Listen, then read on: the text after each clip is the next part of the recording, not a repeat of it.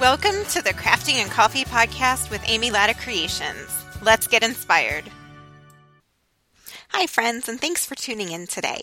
You're listening to episode five of the Crafting and Coffee podcast. This is actually the second part of a two part series on turning your hobby into a business. So, if you missed the first part in episode four, you might want to hop back and take a look at that before you continue listening to this one because you're going to be jumping in in the middle. Um, but basically, what we're talking about is taking your creative passion, whatever that might be, whether it's quilting or metal stamping or quilling or um, calligraphy or hand lettering like what I do, painting, building furniture, whatever you do, taking that and turning it into a way to generate some income. So last week we, um, well, we focused on doing that in the sense of taking what you make and selling it. Now, there are obviously lots of other ways to turn your creative passion into a business, um, as I've done by starting my blog and website, by writing books on hand lettering. There are plenty of other ways to monetize as well. But the most common questions that I'm asked are those uh, related to how do I sell the things that I'm creating? So, we talked about the fact that there are kind of five basic questions that you want to ask yourself if you're considering going this route and trying to put sort of a business plan together. In episode four, we tackled the first three of those five questions, which were what are you selling? How do you price it? And what do you call your business? So today we're going to start off with question four, which is why are you selling? And the reason that we need to touch on this real quickly is because it's going to affect the way that you approach this whole business. Um, it's if you're doing this for fun, if it's because you love to create things and you want to keep making more, but you've run out of wall space to display it and you've already given all your relatives wall signs or coffee mugs or quilts or whatever it is, and you just want to keep creating but have something to do with all the things that you're making, um, that's just, you know, doing this for fun. And that's going to mean that you're a lot differently motivated than someone who's doing this because they want to replace the income of a full time job. So, obviously, if you're looking at this as a way to reach a goal, like quitting your nine to five, you're going to be a lot more motivated to take more risks, to do, um, more craft fairs, to get out there on more websites, to do advertising, and to invest a little bit more in it than if you're just doing this um, as a fun little thing to do on the side and see where it takes you. Some folks um, do this as a way to reach a goal that's smaller than quitting their full time job, like making bonus money for Christmas or something like that. Um, some folks are doing this because they're trying to raise money for a cause. And that can actually be sort of a different animal because, like, when we were in the process of international adoption last year, there were key fobs that my mom and I made and sold, and I made and sold some hand lettered t shirts that said the word Jiating, which is family in Chinese. And when I went about selling those things, I did it very differently than when I was just looking to make a little money on the side because I wanted to be very upfront with my potential customers about about my cause because you'll find that there's a lot of people who will purchase something when they know where the money is going and they know that it's going to help or to benefit a particular thing. So, you know, if you're selling it to fundraise for an adoption or to fundraise for someone's medical bills or whatever the case might be, or you're donating to a local nonprofit or charity, um, make sure that you advertise that and let people know because sometimes that will motivate buyers um, to purchase things that they might not otherwise purchase. So that's something to think about as well. So you want to consider why it is that you're selling. Is it just for fun? If so, relax, just see what happens. And you know, when it stops being fun, if it stops being fun, you can just kind of give it up and go back to doing it as a hobby. No harm, no foul. If your goal is to raise a certain amount of money or to get yourself to the point where this is actually your full time job, um, then obviously you're going to be coming at it from a much more business minded approach and you're going to be taking the whole endeavor a lot more seriously. So that's just something to keep in the back of your mind. You know, how risky do you want to be? How much do you want to invest in this from the beginning? And then I want to go ahead and jump to our fifth and final question, which is where are you going to do your selling? Because this is the one that I keep I keep trying to record this and running over my time by far because I have so much to say about this. Um, but this question, the where are you going to sell, is basically a question of are you doing physical business or web based business? And keep in mind as we talk about the two possibilities that the answer doesn't have to be A or B. The answer can also be C, both. So, we're going to talk a little bit about the pros and cons of each and some specifics, and we're going to start with the physical business. And we're one of the pros of having your things sold in a physical space, wherever that is, is that it allows you to physically meet and interact with customers. So you're able to tell your story. They're able to see you work. They're able to touch and feel and see your goods firsthand. And that actually goes a long way because folks feel a connection and they also can see exactly what it is that you're offering. Once I ordered beads online, and I was so upset when they came because, silly me, like I had no idea at the time how big a three millimeter bead was actually going to be. And I had something envisioned in my head that I wanted to do with these beads. And when they came, I was like, these are tiny. I can't do anything with these. So I think sometimes, you know, people get overwhelmed or nervous buying things online when they can't touch it, they can't see the quality, they're trusting a photo. And so I think, you know, sometimes you get those hands on folks who are going to benefit from actually being able to see what you have to offer. Now, um, some of the cons that are related to a physical selling situation one is that it takes actual time out of your day, anytime that you're going to be in a place where you're physically selling something, unless you've hired someone to do that for you, which I'm guessing you probably haven't. Um, if you're just starting out with this to see if you can give it a go. Um, you're probably using your Saturdays, you're using your weekends, and that can be a hard thing to do. You know, we all have busy lives. I've got kids who take swim lessons every week, who have Bible study every week. We've got places to go, things to do. Um, my best friend has four kids, and three of them all play soccer on Saturday morning. So, you know, it's, you have to evaluate are you able to give the kind of time that it takes to do a physical setup somewhere. Um, it also limits you to the geographical market. So, you know, if you're set up at a craft fair or you've got your stuff on consignment somewhere, you're limited to the folks who can drive there. Whereas if you're selling web based, you have access to the whole world. Um, the other con, which is sort of the one that has turned me off in a big way to physically selling my things personally, um, is that it can be very frustrating and discouraging. It is hard to sit all day at a craft fair and watch people just walk by like your stuff is nothing. Um, I tend to not be very thick skinned. And so the comments that people make, um, I'm sensitive about them, which I know some of that is just me, but I have a really hard time sometimes overhearing the things that people say about what I created if they don't like it or they don't like my style or they think it's not worth the price that I'm charging. Um, so that can be a really difficult part of the physical setup as well that sometimes um, people don't take into consideration when they start out. And that was Flynn the cat saying hello, by the way, if you heard him. Um, so let's talk a little bit about the specifics of physical setup if you decide to try that. Um, the most common option for that would be some kind of craft fair, vendor fair type thing. Um, all of these, wherever you do them locally, are different because each one is going to have a different entry fee that you have to pay for your space, different space size, different requirements. Some provide tables and chairs, some require you to bring those things, and some people may not have those offhand.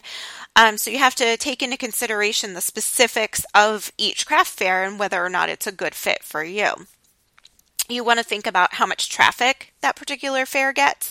Um, is it affected by the weather? Once I signed up for an outdoor craft fair and it rained, and they didn't choose to go with a rain date, they chose to let us stay set up in the soggy, wet, disgusting rain. And I had an easy up tent, but it was miserable. It was cold and nobody came. And I made like $2 all day because my neighbor's mother felt sorry for me and she bought a little chalkboard sign. Um, so I lost my space money. It was terrible. Um, so you want to consider is it an indoor or outdoor venue and how is the weather possibly going to affect it? Um, take into consideration who is the average person who's coming. Is it someone who is looking for what you have to offer? I know um, the things that I create tend to be more for an audience that's kind of on trend, that's looking for the home decor and things that are trending right now on Pinterest, etc. Um, and the audience I got the last time I tried to set up was at a holiday bazaar at a little church in my community. And the average person who came was probably 75 years old and had no idea what hand lettering was. And it was super frustrating because I actually overheard one lady say to another something along the lines of, I can't believe she just bought those things and is reselling them. Um, I had these little chalkboard ornaments that I had lettered on, and it i mean i guess it was a compliment that it looked so nicely done but um, she thought that i had just bought them um, already lettered i guess at michael's or something and i was trying to resell them which um, you know, it was really frustrating because I wasn't part of the conversation. So I couldn't interrupt and be like, no, you don't get it. I made this. I created this. Um, and so it can be really hard if the demographic doesn't understand or appreciate what you're bringing to the table. Um, you also want to ask yourself at that craft fair what's the incentive for folks to buy? Is it a holiday bazaar? If it is, that's probably a good choice because people come around the holidays looking to spend money. Um, they come with people in mind who are on their gift list and they're looking for things that remind them of certain people. Um, they're ready to purchase because they know they need gifts and they might as well buy them here. If you're doing a fair in the middle of the summer on a random Saturday, there's a lot less incentive for folks to buy unless they have a birthday or something or, you know, they're looking for a particular item. Um, people are a lot less ready to pull out their checkbooks on a random Saturday in June than they are in November. Um, finally, you have to ask yourself, based on the particular things that you are selling, how much do I actually have to move?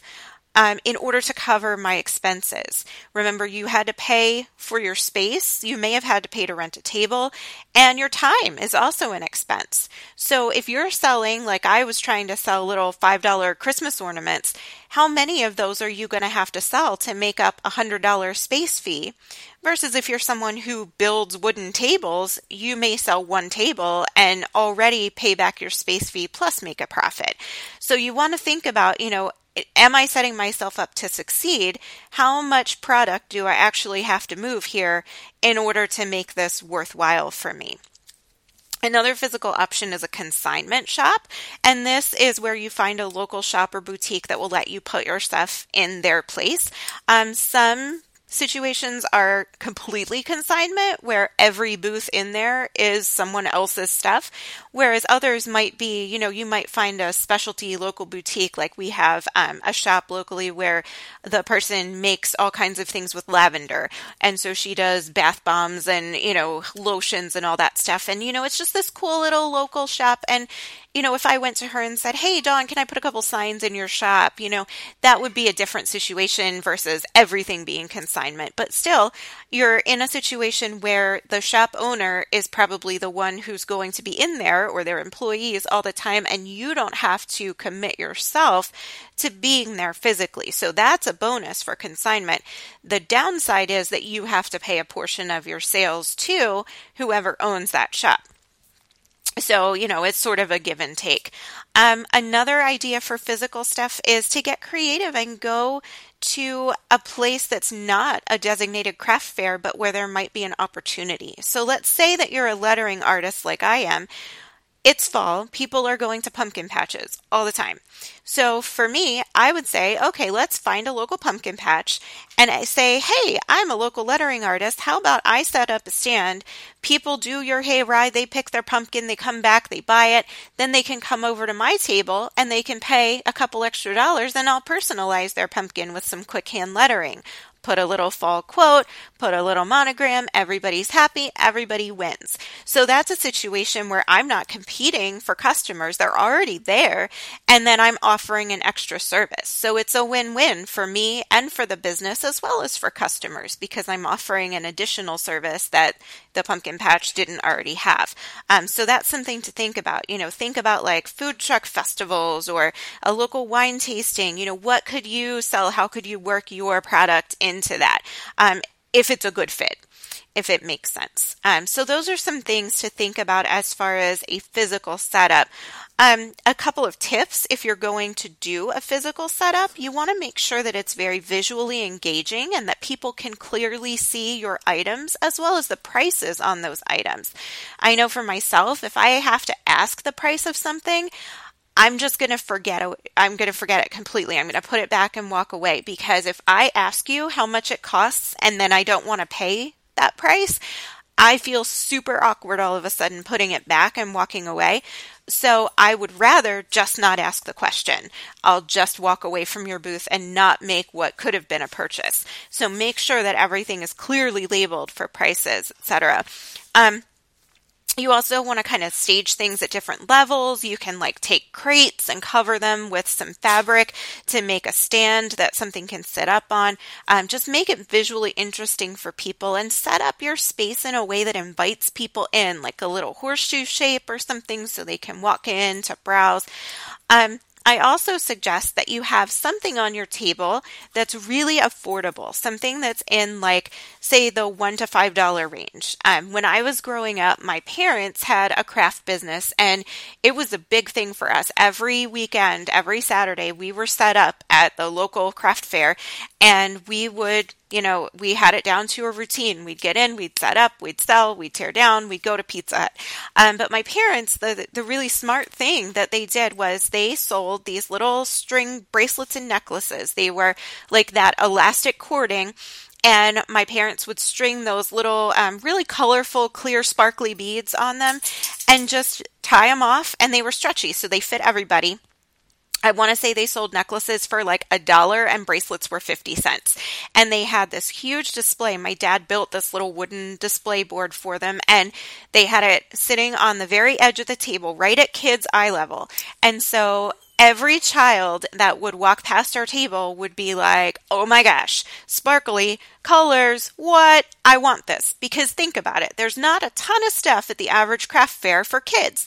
So these kids are with their moms, they're bored senseless, and they come across something that appeals to them. And guess what? It's a dollar or 50 cents. So how many moms do you think said no? I can remember like two moms in probably 15 years of doing this. Um, so you know, having something that's really, really inexpensive and appealing is going to get people to your booth because once those moms came over and were getting ready to pay for the bracelet or the necklace for their child, then all of a sudden they were looking at everything else on my parents' table and they would see the other things, the wreaths that my mom had made or whatever else it was. And they sometimes would say, Oh, hey, I really like this. And we might end up with a 30 or $40 sale because of that 50 cent bracelet. So think about having something really affordable so that, you know, it's accessible to everybody walking by because I know I'm cheap. I'm looking for a bargain. I'm looking for um, inexpensive things that I can pick up for myself and my friends. Um, so think about having something in that range. Um, ornaments at Christmas time are good for that. Little pins, earrings, tiny little stud earrings, postcards, stuff like that. You know, whatever fits in your niche of what you do, but is something that can be really affordable. Um, you can also incentivize by doing some kind of a sale, like a buy two, get one free, or a contest, enter to win something. And I always suggest that you offer or that you give something free when somebody makes a purchase. And this could be something as simple as like at the holidays, one of those little tiny candy canes in the package, you know. I mean, that's costing you cents. And at the same time, people are like, oh, look, I got something. How nice was that? So it just creates an impression that people love because people love free. All right. So, um, the last suggestion that I have for you when you're doing something in a physical setup is that you want to be crafting. You want to be creating, be physically busy doing something. I will tell you that, especially as an introvert going to craft fairs, it is so awkward for me to go in and browse somebody's stuff when they're staring at me. I hate it. I won't do it. Even if I'm super interested in the stuff, I will walk right by because it's so uncomfortable watching the artist watch you look at their stuff it's awful. So, and it's awful for you to watch people, you know, and see, oh, do they like it? Do they not like it? Are they going to buy? So just get your hands and your eyeballs busy do what it is that you do. And that's actually going to bring people to your booth or your setup because they're going to be interested, like, hey, what's she doing? Um, there's this really cool place in Alexandria, Virginia called the, called the Torpedo Factory Art Center. And the whole thing is little artist shops, and the artists are there working in their studios, and you can watch them, and it's like this huge attraction. And that's what I think a craft fair should be. Instead of people just sitting and watching and waiting all day, make stuff. Unless your craft is something you absolutely physically cannot do outside of your house or your craft room, by golly, you should be making it, doing it so that people can watch. And that's going to draw them in, have them look more at your stuff. It's going to lead to questions and conversations and relationships, which leads to sales, which leads to money, and everybody wins. So that's kind of my thoughts on physical sales. Now let's talk real quickly about online sales. The pros here, you've got a worldwide market and there's no time commitment for you other than the time that it takes to fulfill orders and make whatever your product is. It fits totally into your schedule. Do it when you want, drop it when you want. The cons are shipping, obviously, um, and you miss out on that face to face interaction. But, you know, there are some definite pros to this because you can sell to somebody, if you live in America like I do, you can sell to somebody in Australia, make that sale while you're sleeping, which is awesome. Um, now, there's a couple options for that. There's lots of places online you can sell. Um, Etsy is a big one. Now, the one thing about Etsy is that there's lots of competition and that can be kind of a tough thing for folks because they feel like it's hard to get found. But you can always get found there by people who do a search. Whereas if you have a different website, you know, there are some people who, when they need something, they just go to Etsy. And if you're not there, they're not going to find you. Um, Shopify is another option that I've also done. They let you have a custom domain so you can make it really look like your own website. Create, um, you know, you have more creative control over what your store looks like. Um, you can have like a scrolling slider, all kinds of stuff. I actually had both running at the same time and I made more sales on Etsy. So that's just something to think about. Um, tips i would say you know offer again some incentives. You can offer you know some kind of really affordable product and seasonal and occasional coupon codes and sales that encourage people to buy. And i would also say you want to get reviews from people. When i'm buying online i am checking reviews. How many stars do you have and what are people saying? So get as many positive reviews as you possibly can one way to do that is to ship fast. People love that quick turnaround. The number one comment on my Etsy shop was great fast shipping. So, you know, that's a good way to get people happy. Another way is to follow up. If you make a sale, ship it, you've got tracking, you know, when you know it's been delivered, send a message. Hey, I hope you got your shirt or whatever it is in the mail. I hope you love it. I'd love to see a photo of you wearing it or of your kid playing with the toy or your dog snuggling with the blanket or whatever it is. And people will appreciate that personal interaction. And as long as they enjoyed the product, which of course they're going to because you make awesome things, they're going to come back and be like, hey, I actually really love it. Here's a photo. And then, you know, just say, hey, if you don't mind, could you take two seconds to write a review for me? And of course, they will, and that will help to boost your sales. Also, consider doing the advertising on Facebook or Instagram, those paid posts. You know, play around with it. Try it for 10 or $20.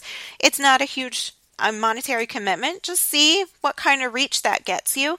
Or you can also reach out to influencers, folks like me who have lots of followers that um, they can advertise to. Just say, hey, um, I'd like to send you my whatever.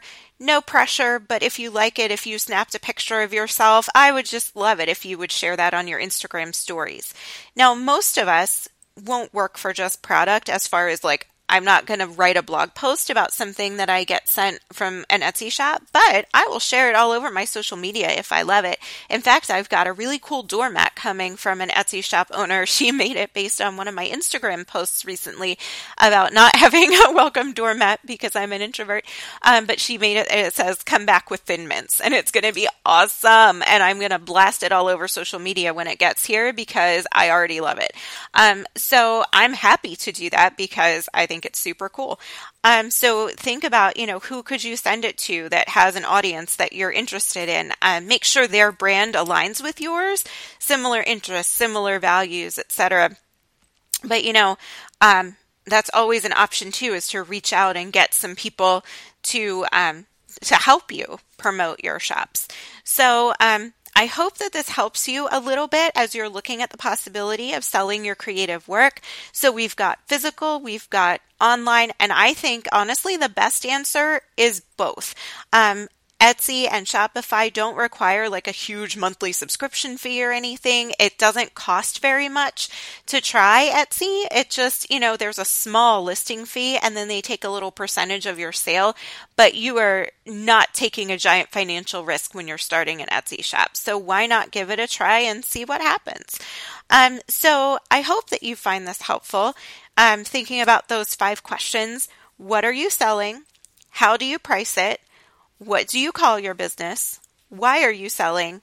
And where, how are you selling? So, um, Thank you so much for tuning in. If you have continued questions about this, I have a million more things to say, just no more minutes to say it in this particular podcast. Um, and I promised Little Crafter that my special interview podcast with him about the Express Yourself Kids book would be next. So the next one coming out, um, look for a very special interview with my son. Um, but thanks so much for joining in today. And please send any questions my way because I would love to continue to talk to you about turning your hobby into into a business. Thanks for listening to the Crafting and Coffee podcast with Amy Latta Creations. For more inspiration, check out amylattacreations.com.